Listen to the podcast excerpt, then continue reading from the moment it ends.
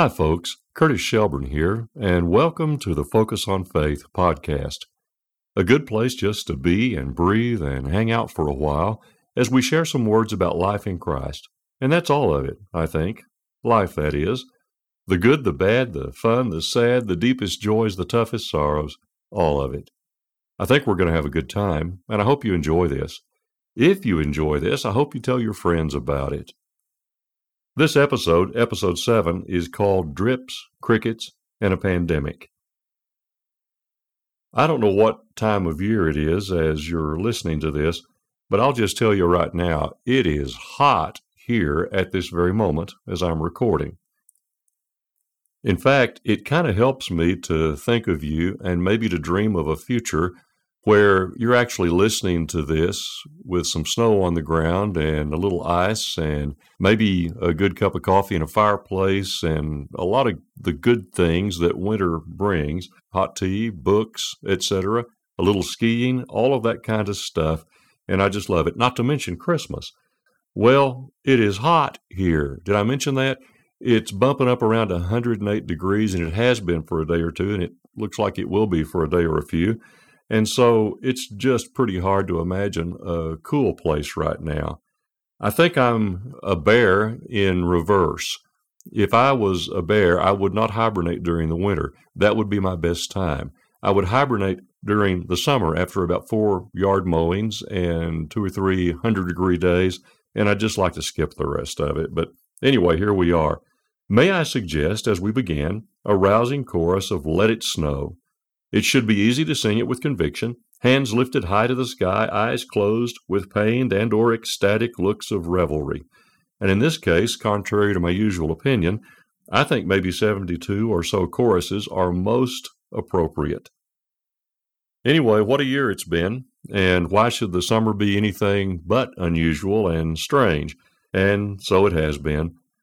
They say that the heat is supposed to be the enemy of COVID 19, but they've said a lot of things so far that they later reverse themselves on. And I don't know what the truth is about that. But if the heat is the enemy of the coronavirus, it should be boiled very quickly. Anyway, hang in there. It may be that you're listening to this uh, and wishing that it could be a little warmer as you listen. This, too, this 108 degree weather will pass or melt with fervent heat whichever comes first. Well, it's a little hard for me to believe that we're already at episode number seven in this podcast. We're way early in this journey. And as I mentioned early on, I think I'll tell you just a little bit about me each time. As I've said, I'm a pastor, a writer, a singer, a record maker, an editor, a copy editor, an audiobook narrator, a husband, a father, a grandfather, one of the best things of all, and truly best of all, a child of God. By the way, I took my grandson fishing this last week a little bit in what we call Lake Muleshoe. It's a very small little lake with some very small little fish, but we reeled in and threw back almost 80 of them. We split it pretty much equally, although I really do think he beat me. We had a great time fishing together, and that was an incredible blessing to get to do that. Hey, that's one really good thing about summer. It was fun. I might tell you a story about that particular experience at some point, but right now I'll just say I like telling stories and sharing life. And I hope that some of the stories and anecdotes and experiences we talk about on this podcast you might resonate with as well. What I'd really appreciate most of all, if you enjoy what you're hearing here, is for you to subscribe and tell somebody else about the podcast and where to find it. You very likely at this point already have a podcast player app and you found this podcast on that app, and that's easy to do. Right now, we already are on almost all of the apps in their search engine. You can find Focus on Faith with Curtis Shelburne. Just plug it in there and, and do a little search. It'll probably come up. It may be that the very simplest way for you to listen or subscribe right now is just to go to your computer or other device and just go straight to my website at www.curtisshelburne, no space, and there's an E on the end of that, dot .com. www.curtisshelburne.com. At the top right, click on Podcast. You can listen to episodes right there, but I hope you'll go ahead and subscribe while you're at it. Drop on down and you'll see the names of a bunch of podcast directories and player apps where you can find this podcast. and you can take it from there. Thanks for listening, and thanks for subscribing. Well, we all have times in our lives when there are some pretty serious storms. Winds and waves of sorrow, or pain, or perplexity. Sometimes they threaten to swamp us and send the vessels of our lives to the bottom. When those winds howl, we recognize the threat. It's no fun to ride out a storm. And we've had plenty of opportunities to ruminate on that a little bit during the last few months. But you know, a lot of the time, it's not the stormy downpour of pain that capsizes lives. Sometimes it's just the little things that add up. Here comes another medical bill. It wasn't a huge thing, it's just a whole bunch of little ones. And the car, ah, oh, that old jalopy's trying to fall apart, and it's just dollaring us to death. Here come college costs. Can you really read a tuition bill and make any sense out of the thing? Or maybe it's just a steady bit of hard work that comes in your job, a job in which you can never say, I'm done, and just really stop because you don't make widgets. And there's nobody at the factory making widgets who keeps on making widgets uh, when you go home. Pretty much everything stops. And so your job doesn't. A lot of folks know what it's like to have a boss who just seems impossible to please and has more mood swings than the old mood ring of the 1970s. So many hats to wear, the pressure of trying to do a good job at all of them, too many yeses to too many commitments. And suddenly, though it really wasn't sudden at all, the boat is just about ready to go down. It's the weight of all of those things that just piles up. And wow, it gets to be a, a pretty heavy thing. Well, hang on then. Stay with us. We're going to talk about that kind of thing in just a few moments.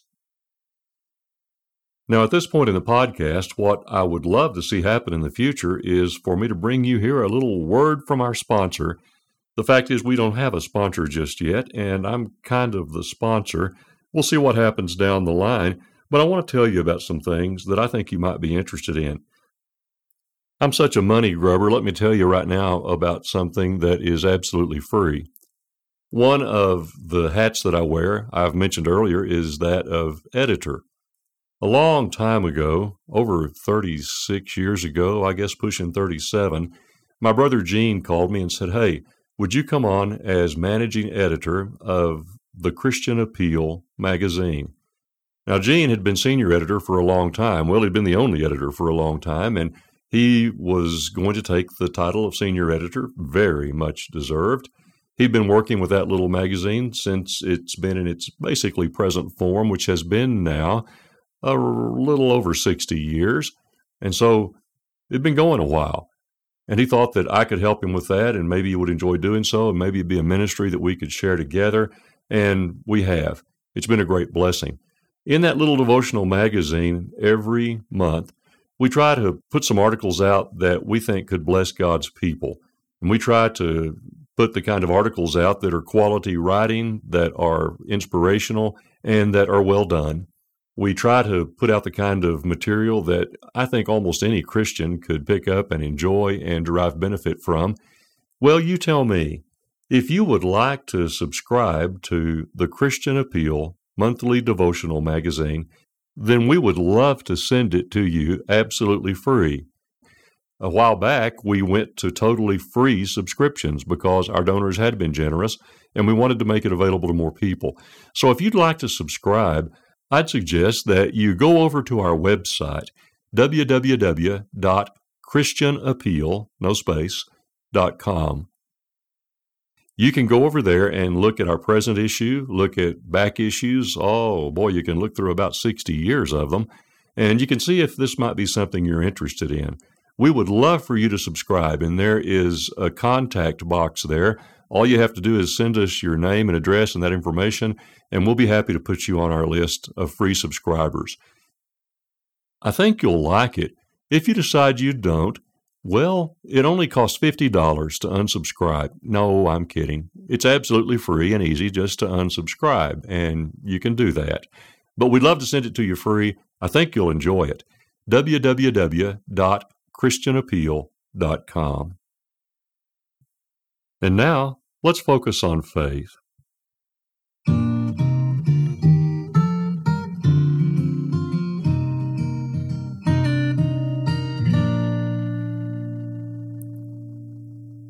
Drips, crickets, and a pandemic. My brother Jim has long said that those are the sorts of things that finally drive you over the edge when you're already under stress. Along the same line, we might recall an agricultural metaphor. Well, that was just the straw that broke it. The old wagon or cart or trailer or pickup was handling the load of straw pretty well, maybe just showing a little stress as the weight was piled on, and then somebody dropped on one more straw. The last one. Just one. A little thing. But one straw too many, and that's when the axle broke and the whole thing came crashing down. Crash! Or drip, drip, drip. Or chirp, chirp, chirp. That's annoying. What it really is is stridulating. S T R I D U L A T I N G. By the way, that I've discovered is what crickets are doing when they make that chirping sound. Now, I almost wrote, and I quote, chirp, comma, chirp, comma, chirp, period, end quotes. Yes, chirp, chirp, chirp, with a period at the end. The Brits call a period a full stop. But there's the point. There's no full stop to it. The maddening sound doesn't stop. It just goes on and on and on.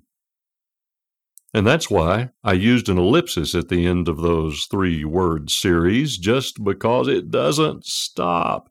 There's no period to it. I suppose the aforementioned crash is a sort of stop, just not the sort you want.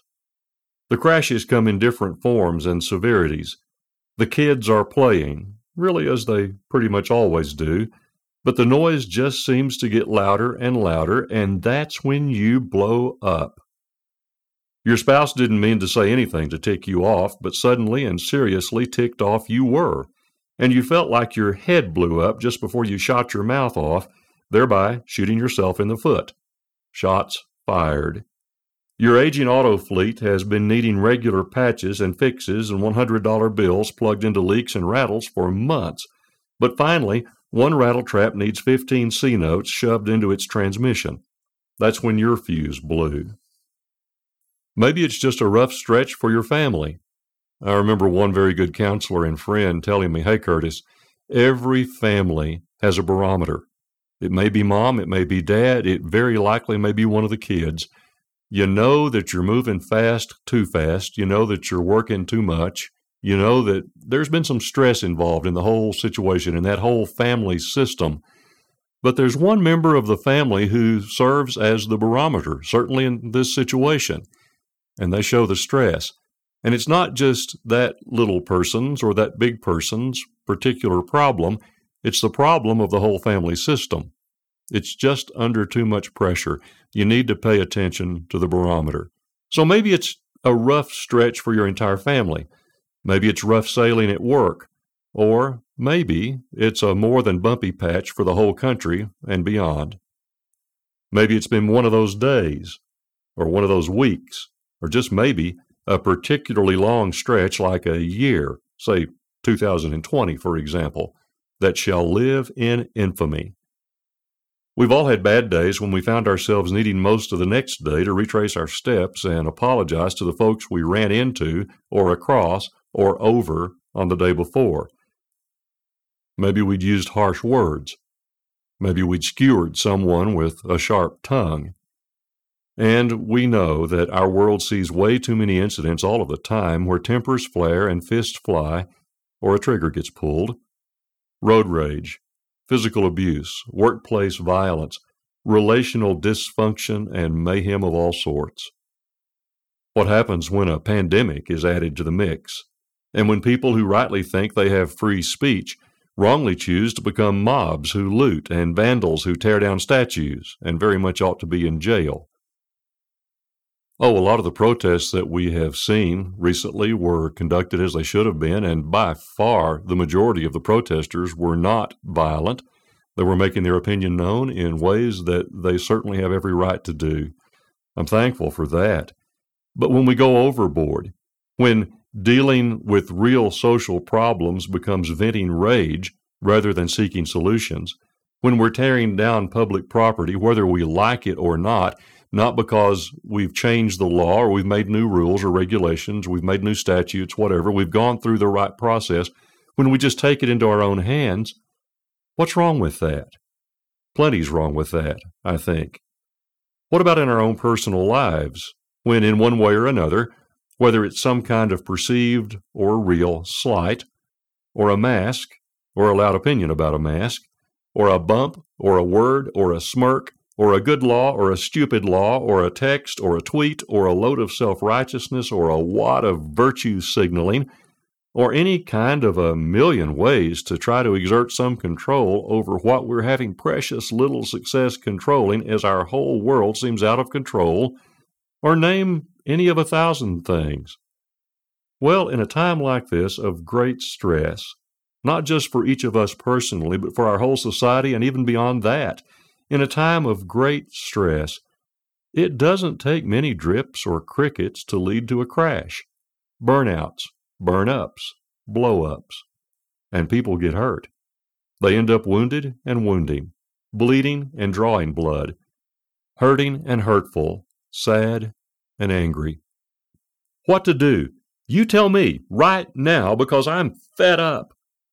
Okay, breathe. I might suggest a stroll. I might suggest some silence. I'm not kidding about some deep breaths. Even a little time doing something you love each day, even if you can only find a few minutes each day. I'd suggest remembering very specifically who you love and who loves you. A hug.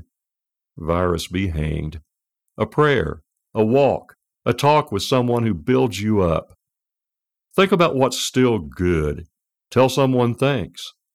Take a nap, even a short one. Turn off a screen. Watch a sunrise or sunset. Pet a dog or a cat if you're desperate. Read what God says about being quick to listen, slow to speak, and slow to anger, and ask for His help to be sure you do not let the sun go down on your wrath. That means don't go to bed mad. But did I mention your spouse? Should I mention or apologize for mentioning that you and your spouse have a license for some stress relief? Give some grace. Right now might be good. Receive some grace. It's yours right now. Just ask God for it. God is not short of grace, of power, of peace, of love, of comfort. We need it, and our God promises to give it. Yes, in the midst of drips and crickets, frustrations and fears, and even the occasional pandemic.